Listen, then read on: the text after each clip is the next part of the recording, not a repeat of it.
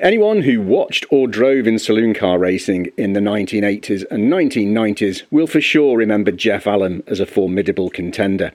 And anyone currently pedalling a saloon car around a racetrack as part of the Kwik Fit British Touring Car Championship will know him as an equally formidable figure, watching their every move as the official driving standard advisor. I'm pleased to say he joins me on the line ahead of the final BTCC meeting of the season at Brands Hatch, after which he'll be standing down. Jeff, thanks for joining me this morning. I know how busy it is in the run up to a BTCC meeting, but um, of course, this one brings about the end of an era for you, doesn't it? Um, it took a lot of consideration to, to make my mind up, but um, I've done 10 years, and before that, I did uh, four or five years before that and had a break. And um, yeah, it's going to be a sad day on uh, Sunday, but um, time moves on, and I think it's time now to bring in a, a younger uh, candidate to do my job. Um, the um, the rules and regulations changed a bit next year, and the new hybrid era comes in and I think it's a good time to, to, to, stop and give it give the job over to someone else. Yeah. Now you go, you came into saloon car racing at the back end of the seventies, didn't you? And, and really sort of burst onto the scene. I was looking at a, a piece from Autosport magazine that uh, referred to you, I think, um, uh, rather love in a lovely way as the the, the hottest property uh, on a racetrack. Those were the days. Yeah. Uh, I started in 1973 with a little Viva GT um, then turned professional in 1990, so 1980 with um, the, the, Austin Rovers, and um, went on from there really. Um, and then the championship changed uh, tack and went to the two litre formula in 1990, and that's when I was uh, scooped up by Vauxhall. Yes, and of course you drove with uh, with John Cleland. Yeah, well, that's where I've learned all my tricks from, from John. and, and is it by his standards that you now judge driving standards? sometimes I do. Sometimes I do. um, you know, um, you know that was a good era, and um, you know I was able to use my skills to, to do the job I've been doing now, and um, I, hopefully I made a difference. Um, I certainly feel this year. I know it's been a shortened championship and uh, been a bit rushed, but um, I think uh, the driving standards of all the drivers have been a lot better this year than in previous years. Hmm. Well, we'll come on to that in, in a second. Just going yeah. back to your, your time uh, racing, Jeff. You, I mean, you had some uh, some excellent successes, some very very memorable races. What particularly sticks in your mind, and, and which particular period? Um, obviously, the Rover days were special days. Working for Tom Walkinshaw uh, I was um, one of his favourite drivers, and uh, wherever the Rovers went, I went with Tom. Uh, and I particularly enjoyed that uh, part of my career. We had some good results. Um, one of my greatest races was to win the uh, Silverstone TT with uh, Denny Hulme, who was an ex-Formula One world champion. Um, that was a very, very special day. And I've in, I've enjoyed overseas races as well. You know, going down to um, Bathurst in Australia, um, the Spa 24 Hours in Belgium, and all, all those sort of races I really did enjoy. Mm. The cars and the technology has changed so much in that time, Jeff, hasn't it? It, it, it absolutely has, and uh, as I said to you earlier on, the, the hybrid area comes into the play next year, and uh, there's different sort of formats they can use with the hybrid power in the cars. Um, you look at a modern day touring car now, from the outside, it looks like uh, um, a, a, Vauxhall or a Ford or whatever, but um, underneath, when you look at the cars, they're pretty clever machines. Mm. And we go back to the super touring era, um, which brought with it huge, huge budgets, didn't it? And, and things are different now. Everybody's having to look at getting the most out of the least money. Correct. Yeah, I mean the, the super tour days with you know budgets of three three to four million pound, which was ridiculous, absolutely ridiculous. Very complicated cars, um, now they've, they've got the same amount of tools for each manufacturer or car or team to use, and it's how they use it. And um, um, we've got front wheel drive and rear wheel drive competing against each other on a fairly equal basis. You know, some uh, tracks suit for the rear wheel drive, some tracks suit the front wheel drive. So it's quite an equal championship, mm. and um, I think the rules are, are, working really well. You mentioned the Bathurst uh, in Australia. That is some event, isn't it? Yeah, I did. I did sort of nine or ten Bathurst races, and the, the closest I ever come to win it was a, a second place in a RS 500 Cosworth Sierra with a, a New Zealand guy called Paul Radisich. Um, Uh, that was a, a, fantastic race, and uh, I drove, drove, out there with the Holden teams, Ford teams, um, and BMW, and uh, that, that, was great. I always enjoy jumping on a plane, going down to the Bathurst. Mm. Special, special race, special track. The British Touring Car Championships sits as one of the top uh, series, uh, arguably uh, in the world, but certainly across Europe. And uh, its stature has grown over the years, and, and you've seen that from the inside, Jeff. Yes, um, I think if uh, anyone watches any form of motorsport, they want to watch touring cars. Um, it's been through some up and downs, and, it, and it's path to becoming the top touring cars championship in the world. Um, the, the um, it's it's the way the format of it. Three races on a day, three starts, three finishes.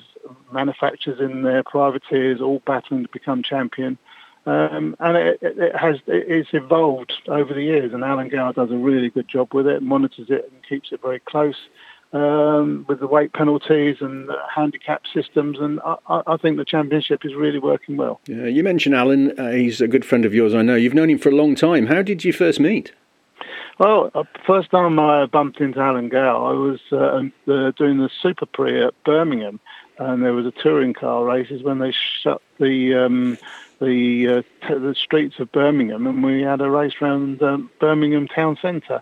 And Alan was over uh, looking after Andy Rouse with the Ford Sierra team. Yeah. And, uh, that's the first time I bumped into him, and um, we've been friends ever since. And uh, um, Alan's done a lot for me, especially in my latter career. He's, he's uh, helped me out when I needed a few drives, and uh, then he's got me involved in the championship, which I've in- immensely enjoyed. I love turning up and watching touring car racing, mm. and it's nice to be on the inside still. Let's talk about your, your current role, which um, uh, for many people will be very sad about it coming uh, to an end uh, at Brands Hatch. But driving standards, um, just exactly from your perspective, what does it involve and how is it measured? Is it a very subjective thing or is it an objective thing? Um, it's it's just not my decision. There's three of us: the clerk of the course, the deputy clerk of the course, and myself. Um, so there's three people viewing the, what, what's going on. Um, over the, the years, since in the last ten years, I've done it. The camera um, systems have improved immensely. The ITV4 do a really good job and give us a lot of coverage, and then the in-car cameras and the judicial cameras in the car have helped us uh, really control it and police it. Um, and I, I, as I said earlier on, the, the, driving standards of the drivers has got better over the years, and I think um, last year or this year's season uh, it is certainly improved to the best I've seen it. Hmm. Which seems to imply, and I ask this with my tongue uh, firmly in my cheek, that in the past there have been some some transgressions and some transgressors. Who do you remember the most? Uh, well, there's a few crafty characters out there. You know, one being over the years, he, he's been in the championship for a long, long time, and he knows what he's doing. He knows when he can make a move and he can't make a move, and when he can use a bit of track he shouldn't be using. And that's none other than Matt Neal. You know, he's the uh, longest campaigner in the championship. Great driver in himself, and uh, he, he he uses all the rules and all the bits of track and everything to his advantage when he can. Mm. Uh, you weren't afraid afraid of, of getting your elbows out, metaphorically speaking, were you when you when you were on track?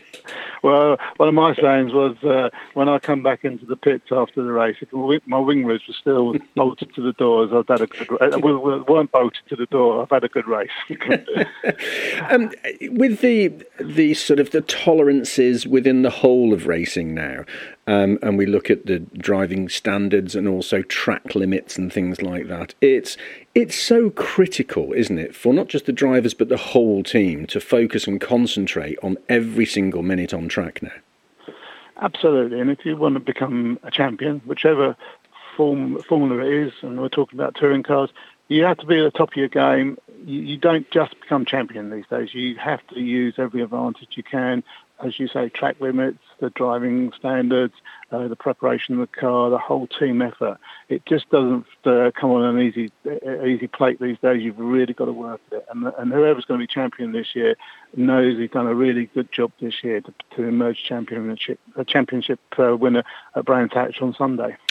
Indeed, five contenders for that crown at the moment, uh, Jeff. It's been an interesting season without the fans, hasn't it? But some amazing racing. Um, what's been your take on this season, given you know with everything that everybody's had to deal with? Yeah, it's, it's been a strange season. Uh, a lot of the races being uh, crammed together, back-to-back races. Um, the teams have had to take a different approach. Um, the drivers had had to be a little bit more careful. Damage, damage limitation uh, of going from, from one racetrack to another in the same week. Um, so they've had to be pretty careful. Um, as you say, we've got five contenders going into to the championship uh, finals. I think there's the, uh, potentially three that can win it, and um, it's, it's, it's been a, a, a, tough road for them just to get to the race championship. You know, and get all the, the, the sponsorship together, keep people on board keeping motivated It's been a key thing for the drivers and the teams this year. Mm. How are you going to feel when you drive through the gates at Brands Hatch for um, the last time in this role? Well, uh, I've been thinking about that, and, and, in a way, I'm disappointed that there is no fans. Um, we can't get too close to the teams this year, and I've got some good friends in the teams, and uh, had a great success with those. And it's going to, you know, it's going to be a strange thing just walking away um, on Sunday evening without actually getting some of the accolades I might have got from the teams and the, the drivers on Sunday. Is it a, is it a real final walk away, Jeff, or is somebody going to you know next season twist your arm to get involved in another way? Do you think? No, no, de- definitely a final. Uh, You've made your mind up. I made my mind up. Uh, I've got other things I want to, to, to do in my life, and uh, I've, I've, given ten years to them, and um, I, I, I, won't I won't come back. Um, Definitely right. Uh, I've, I've said that before, and I know it got me to come back. But this time, no, it's definitely a, a final goodbye to touring car racing. As Alan Gale said to me, he said, "You'll just be sitting at home watching it on TV, telling us who's a good driver and a bad driver," and he's dead right there. um, but um, you know, I, I wish well to whoever's going to take my job on. Uh, Alan puts a good team together. Um, he only has the top people working for him, and I've been proud to do that for Alan. Well, with the, the end of that era, Jeff, we're moving to a new era with uh, touring cars soon, with hybrids coming in. Um, are you going to miss out on being part of that, or are you going to keep a, a watchful eye on the developments?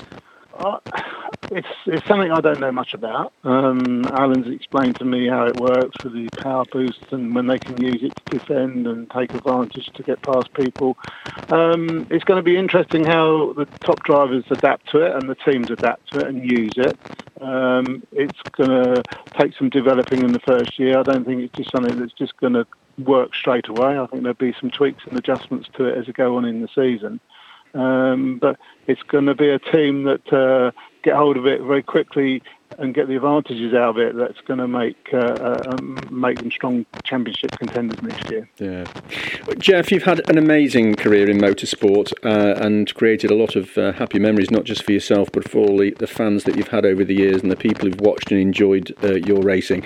And uh, I'm sure you, you've marked the card of many a driver over their driving standards, and it's all been done with with good nature and and good grace as well. You've been a, a massive contribution to the BTCC for sure, and you'll be um, sorely missed. But uh, do enjoy your retirement and whatever it is that uh, you're planning to do next. I'm sure we'll uh, we'll hear about it.